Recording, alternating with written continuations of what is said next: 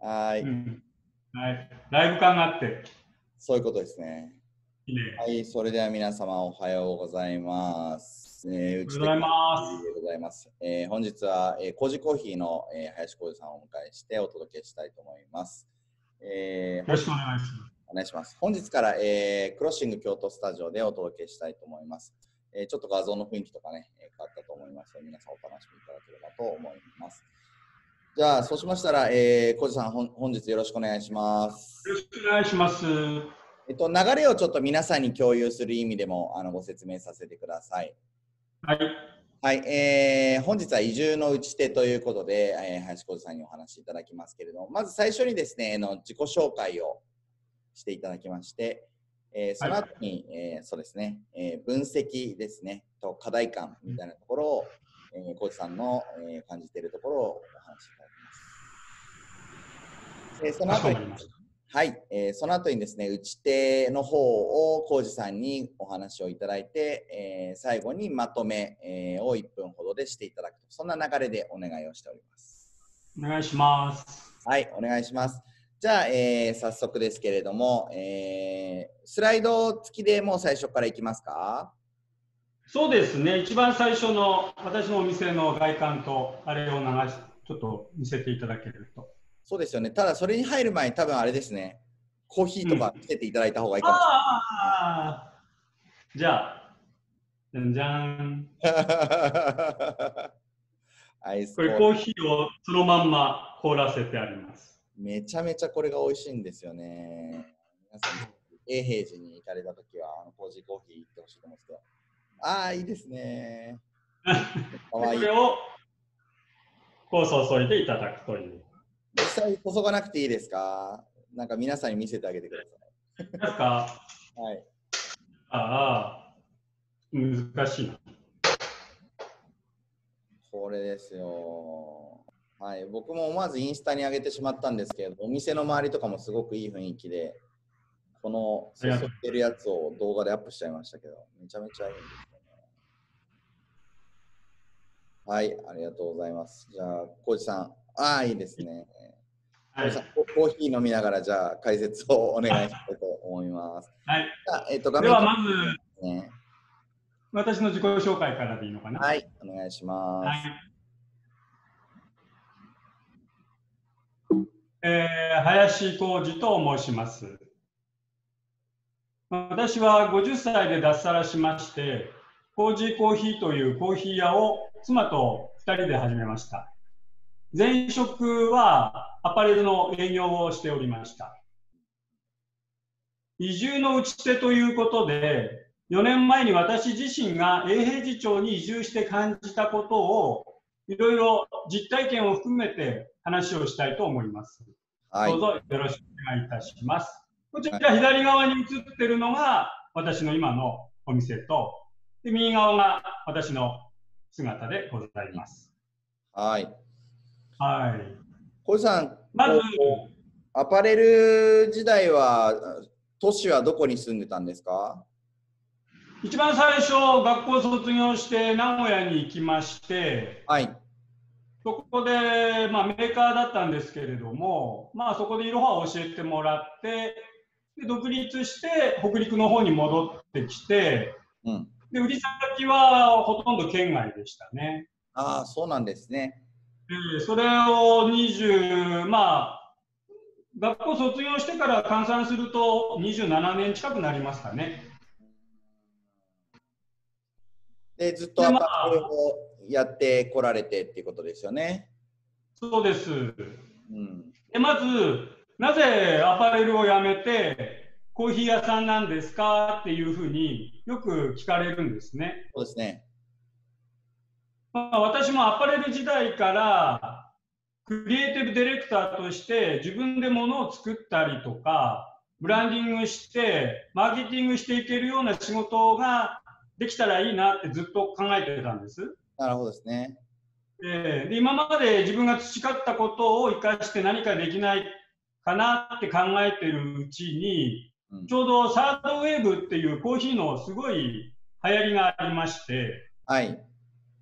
これが自分の探しているものだなっていうふうに直感しまして、はい。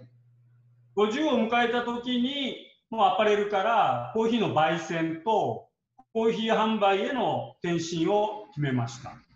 すごいですよね。これ、なかなかドラスティックな変化ですよね。まあね、まあ、嗜好品ですので、はい、ものは違っても、やってることは同じなのかなっていう。ただ、その焙煎っていう技術とかは、ちょっと教えてもらわないといけないものですから、はい、まあそこは後からも説明しますけど、はい、SCAJ のコーヒー協会っていうのがございまして、はい、そこの焙煎合宿に若い人と一緒に参加したりとか。あ焙煎合宿すごい。焙煎合宿っていうのがあったんですよ。まあ、それからですね、そういうふうにいろいろやって、まあ、一番独立したきっかけっていうのは、子どもたちも卒業、大学を卒業して、はい、で私と妻の今までの人生も一度ちょっと断捨離して、はい、新たに生まれ変わりたいなっていう気持ちが強くありまして、はい、すごい。で、まあ、妻も同じ考えで同意してくれまして、うん、まあ、もう迷わず、じゃあ行こうかと。はい。はい、で、写真にあるように、はい、まあ、結構人口がいっぱいあるところじゃない、なんでこんな過疎化と高齢化が進むところなの、それなんでそこを選ぶの？っていうふうにもよく言われるんですけれども。そうですね、あのー、皆さんに分かるようにあのお話しすると、うん、あのここ、永平寺町っていうですね福井県のあの永平寺って有名なお寺がある町の中に、麹コーヒーさんはあります。そうなんです。ありがとうございます。はい、まあ、人口が、まあ、合併して今1万9000人ほどなんですけれども、合併する前の永平寺町っていうのは6000人ぐらいでして、はい、ちょっと商売する場所ではどうなのかなっていうクエスチョンがある場所ですね。そうですね。うん、ただ、あえてわざわざそこに選んだ原因っていうのは何かっていうと、まあ、何のしがらみもない場所だし、あるのはもう九頭竜川が流れて白山連峰がこうそびえ立つような手つかずの雄大な自然がもう目の前に広がっているっていうそれだけなんですね。だからそこにそこでもう暮らしたいと。うん。うん。直感ですね。直感ですね。ええ。そのように思って。はい。あとその大学永平寺ん？候補地っていくつかあったんですか？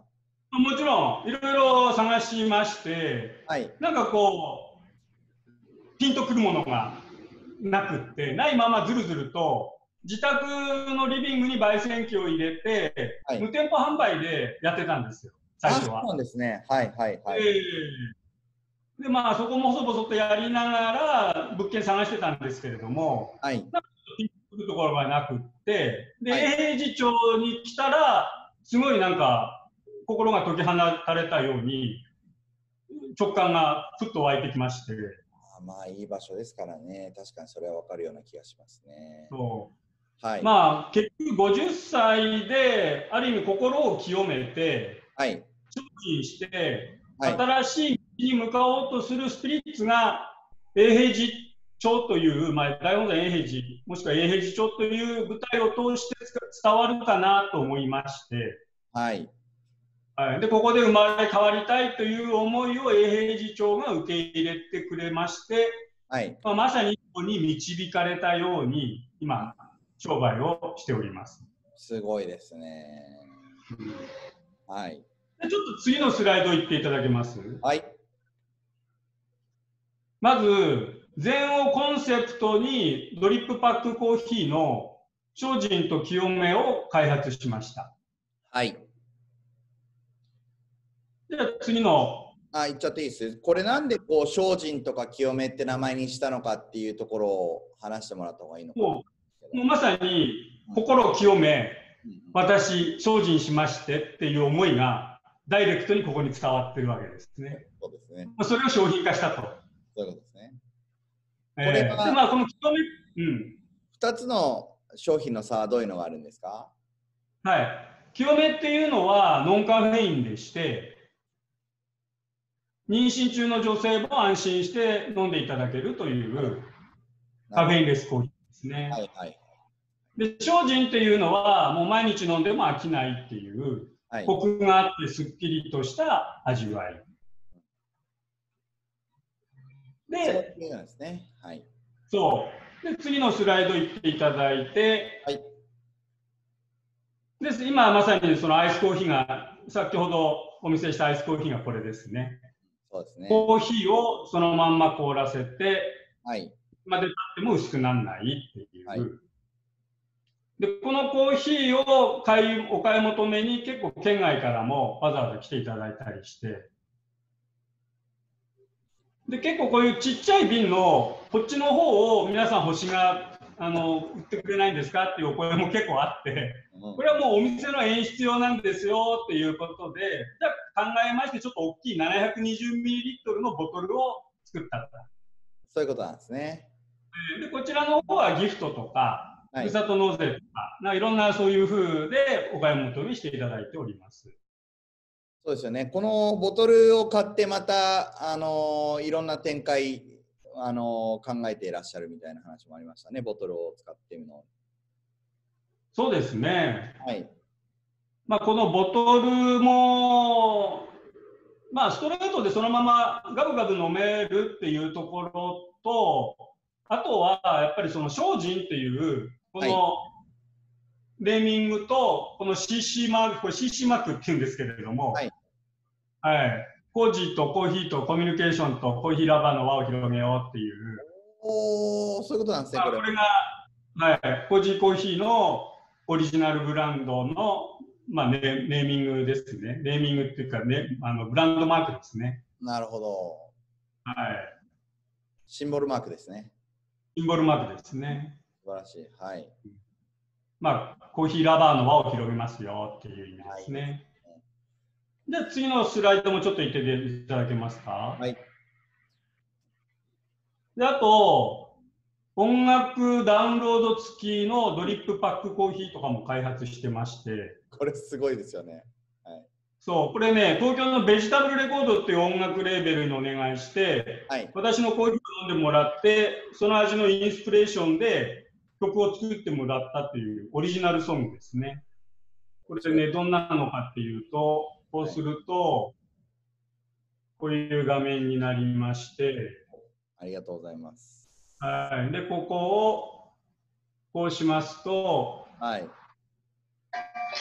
こういう、オリジナルソングですね。そう、これがオリジナルソングの、あ、ドミニカブレンドって言いまして、はい。こちら、お家でちょっとプチリゾートを楽しんでねっていうコンセプトで作りました。素晴らしいでございます。うん、これはかなり新しい試みですよね。そうですね。やっぱ常にこう記憶に残るコーヒーっていうことで、まあ、皆さんギフトとかプレゼントにご利用していただいております。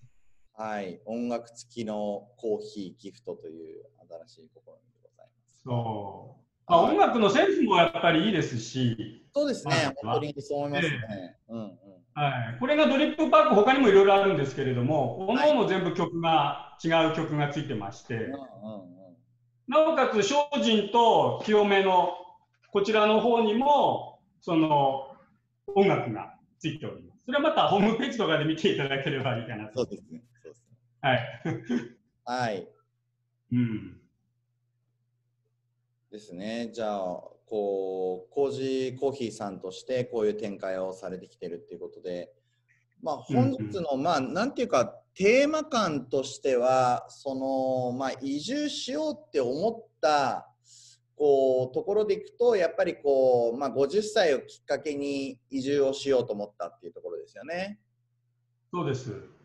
で、でまあ、今まで、はい今までの仕事をのスキルを生かしたものをやりたいなっていうふうに思って、クリエイティブディレクターで自分が自分が思うように売っていきたいっていう。ねうんうん、なかなかこうチャレンジっていうのはみんな、ね、移住っていうチャレンジとあの新しいビジネスっていうチャレンジ二重のチャレンジでしたけれどもそういったところはこう浩二さん的には何も問題なかったですか？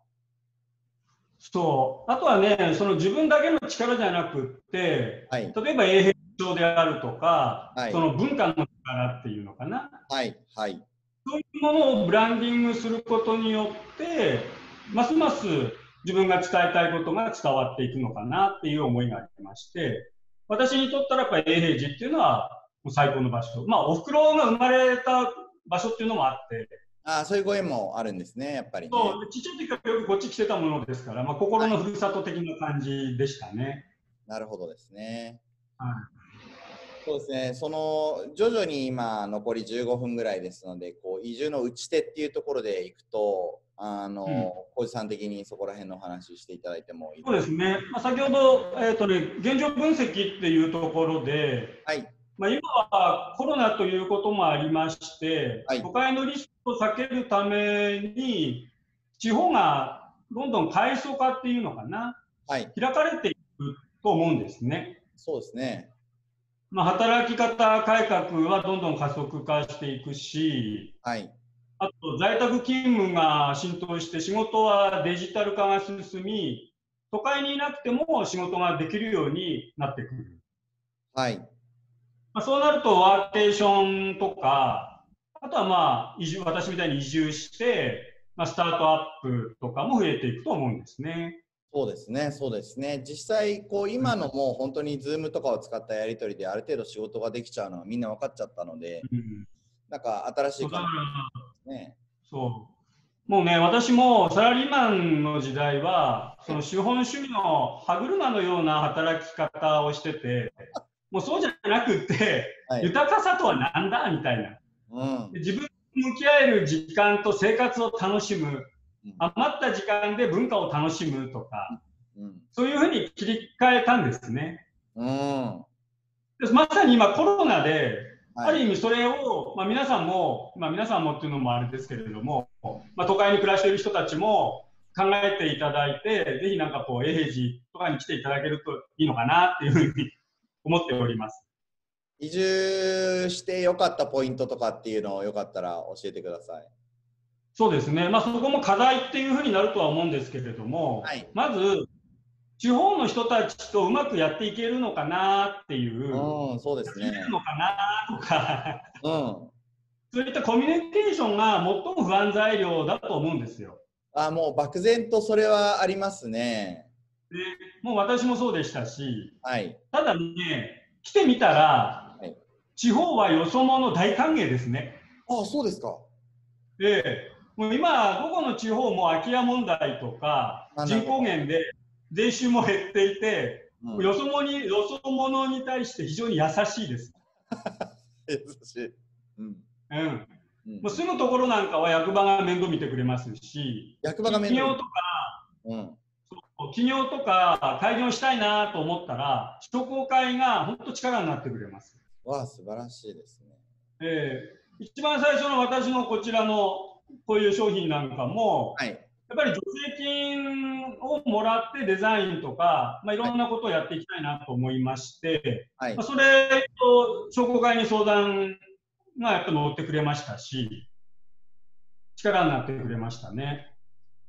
もうそれぞれの地方とか地域っていうのが今もうある程度もう現実的にこう、ね、人口減税収減っていうのをもうみんな認識し始めていて、うん、まあ、今までみたいなこう閉鎖的な感じではなくて、まあ、開いて外の人も受け入れようっていうそういうふうになってきてるってことですかね。ということですね。で役場なんかも、はい、やっぱりその地元の良いものをどうしてどうやって広めたらいいかっていうことも考えてまして、はい、それを認定ブランドとして定めて、はい。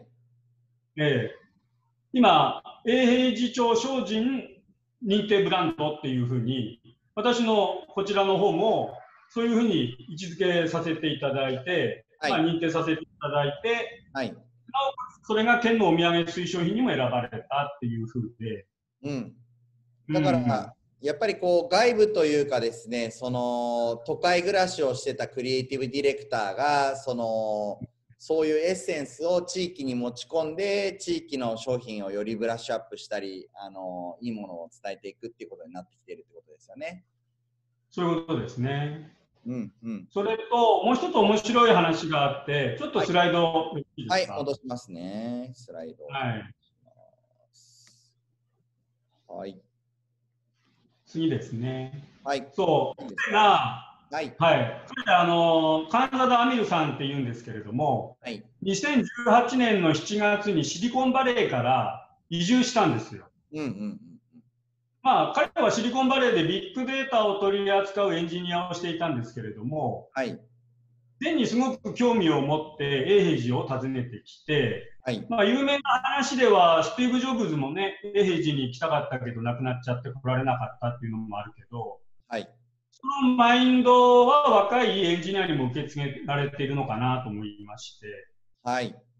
でアミルさんはこう全文化を世界に広めながら、はい。今日に進化をもたらす活動をしているっていうのが素晴らしいところで、はい。でその活動が認められて、今日から永平寺エボリューション大使っていう称号をもらって、はい。オランダで行われた青年ダボス会にも出席したと。おー、なるほど。すごいですね。うん彼はデジタルと善っていうものを捉えて、はいまあ。その動きは多分これからも世界的にも注目されていくのかなと思いますよね。すごいですね。うん。次のスライドよろしいですか？はい。実際シリコンバレーから来てという。はい。そう。まあ、今の僕、私の言葉を、あ言った言ったものを言葉にしあと文章にしたんですけれども、はい。ああ、本当にね、素晴らしい動きをされています。で今またシリコンバレー行って、はい。もう私のなんかもう言葉では言えないような素晴らしい グローバルな動きをされてますね。また帰ってくると思います、じゃあ、アミルさんもやっぱりこうデジタルの世界で、まあ、もうグローバルな活躍をされてたんだけれども、えー、一時、えー、禅を求めて永平寺まで来たっていうことなんですよね。はい、そうなんです。うん。うん。そうですね。はい。ありがとうございます。なんかこういうほにゃららかけるほにゃららっていうのがいろんなコーヒーかける永平寺っていうコーヒーかける禅っていうのもそうでしょうし、いろんなこう掛け算が地域地域でできるようになりそうな気がしますね。そうですね。うん。だから、やっぱ文化が大事なのかなっていう。なるほど。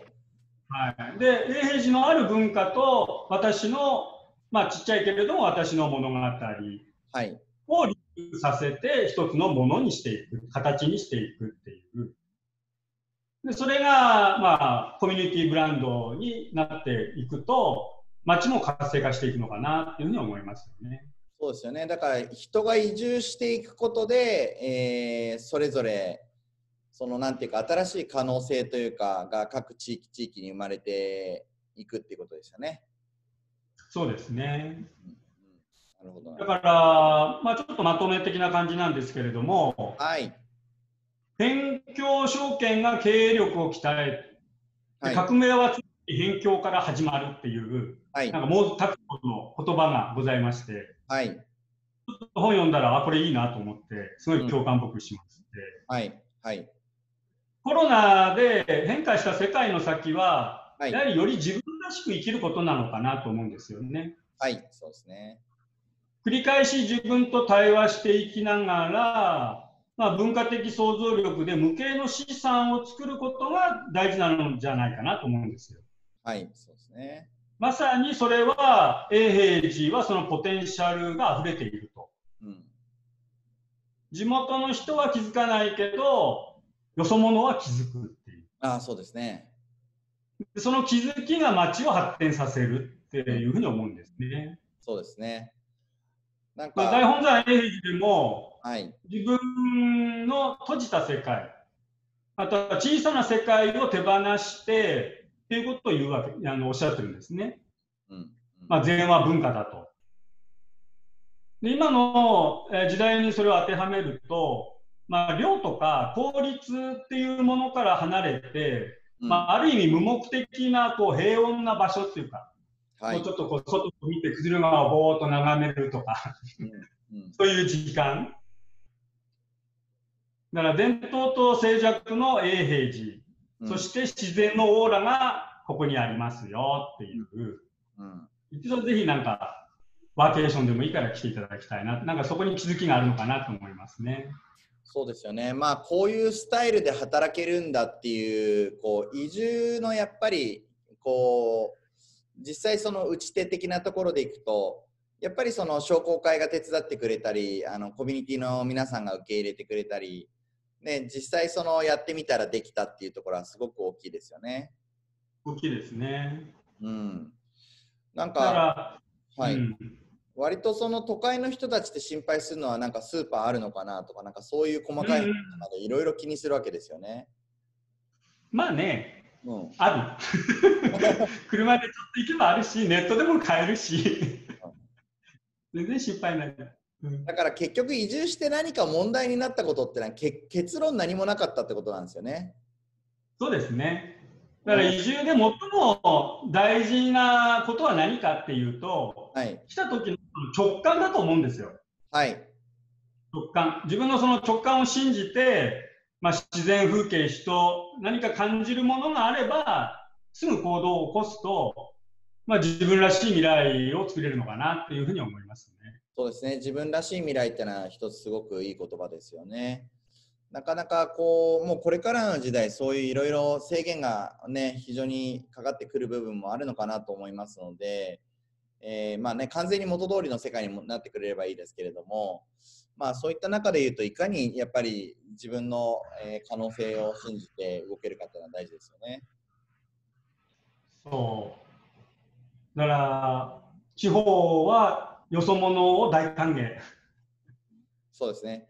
実際そのあのお店に訪問させていただいて思ったのは若い子たちが町の若い子たちがすごく来てくれてるっていうのはすごくいいことだなと思ってまして。そうなんですよ。はい。やっぱりこうはい。わざわざこう来てもらえるっていうかそこに価値があるっていうのか。そうですよね、うん、あの浩二さんのお店で行くと今も背景に映ってるこうフィアットとかですねこれ実はお店の中で撮っていただいてるんですけれども本当にこうインテリア内装まであのこだわりにこだわってるお店でもう外に出ても楽しいですし中であのコーヒー飲んでも楽しいんですけれどもやっぱりここまで知ってあの作り込んでるからわざわざ来てくれるっていうのはありますよね。そうですね、まあ、でもね、自分の中ではそんな作り込んでるっていうよりも、まあ、遊んでる感覚の方が大きいですね。やりたいことをやろうっていう。自分の感性、感性でやりたいことをやろうっていう。そうすると自分の合う感性のお客様が来ていただいて、逆にその、特定少数の人に発信してるんですけれども、それが特定多数になっていくっていうか。なるほど。うん、不特定多数の人を相手にしないっていうのが肝かもわからないですね。なるほどですね。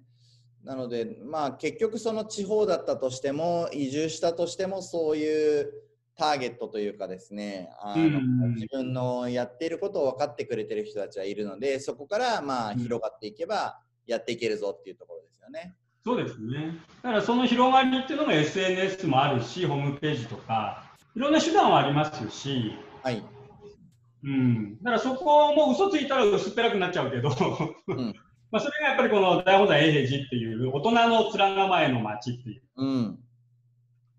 そうですね。実際本当にいい空気感、雰囲気の中でおやりになられているので、もう街のその人たちが、まあおじいちゃん、おばあちゃんもいらっしゃってるし、若い子たちも来てるし、まあいろんなこう街の皆さんが愛してる場所だなっていうのは伝わってきました。ありがとうございます。はいさて、えー、浩司さん、あっという間でですね、残り1分になりましたので、最後、えー、まとめ。これがまだ残ってる。コーヒー飲みから、まとめの方をお願いできればと思います。そうですね、まあ、先ほども、えー、繰り返しになりますけれども、まあ、自分と対話して、で文化的想像力で無限の資産を作るっていうそういうことがなんかすごく大事で、かっこいいかなっていうふうに思います。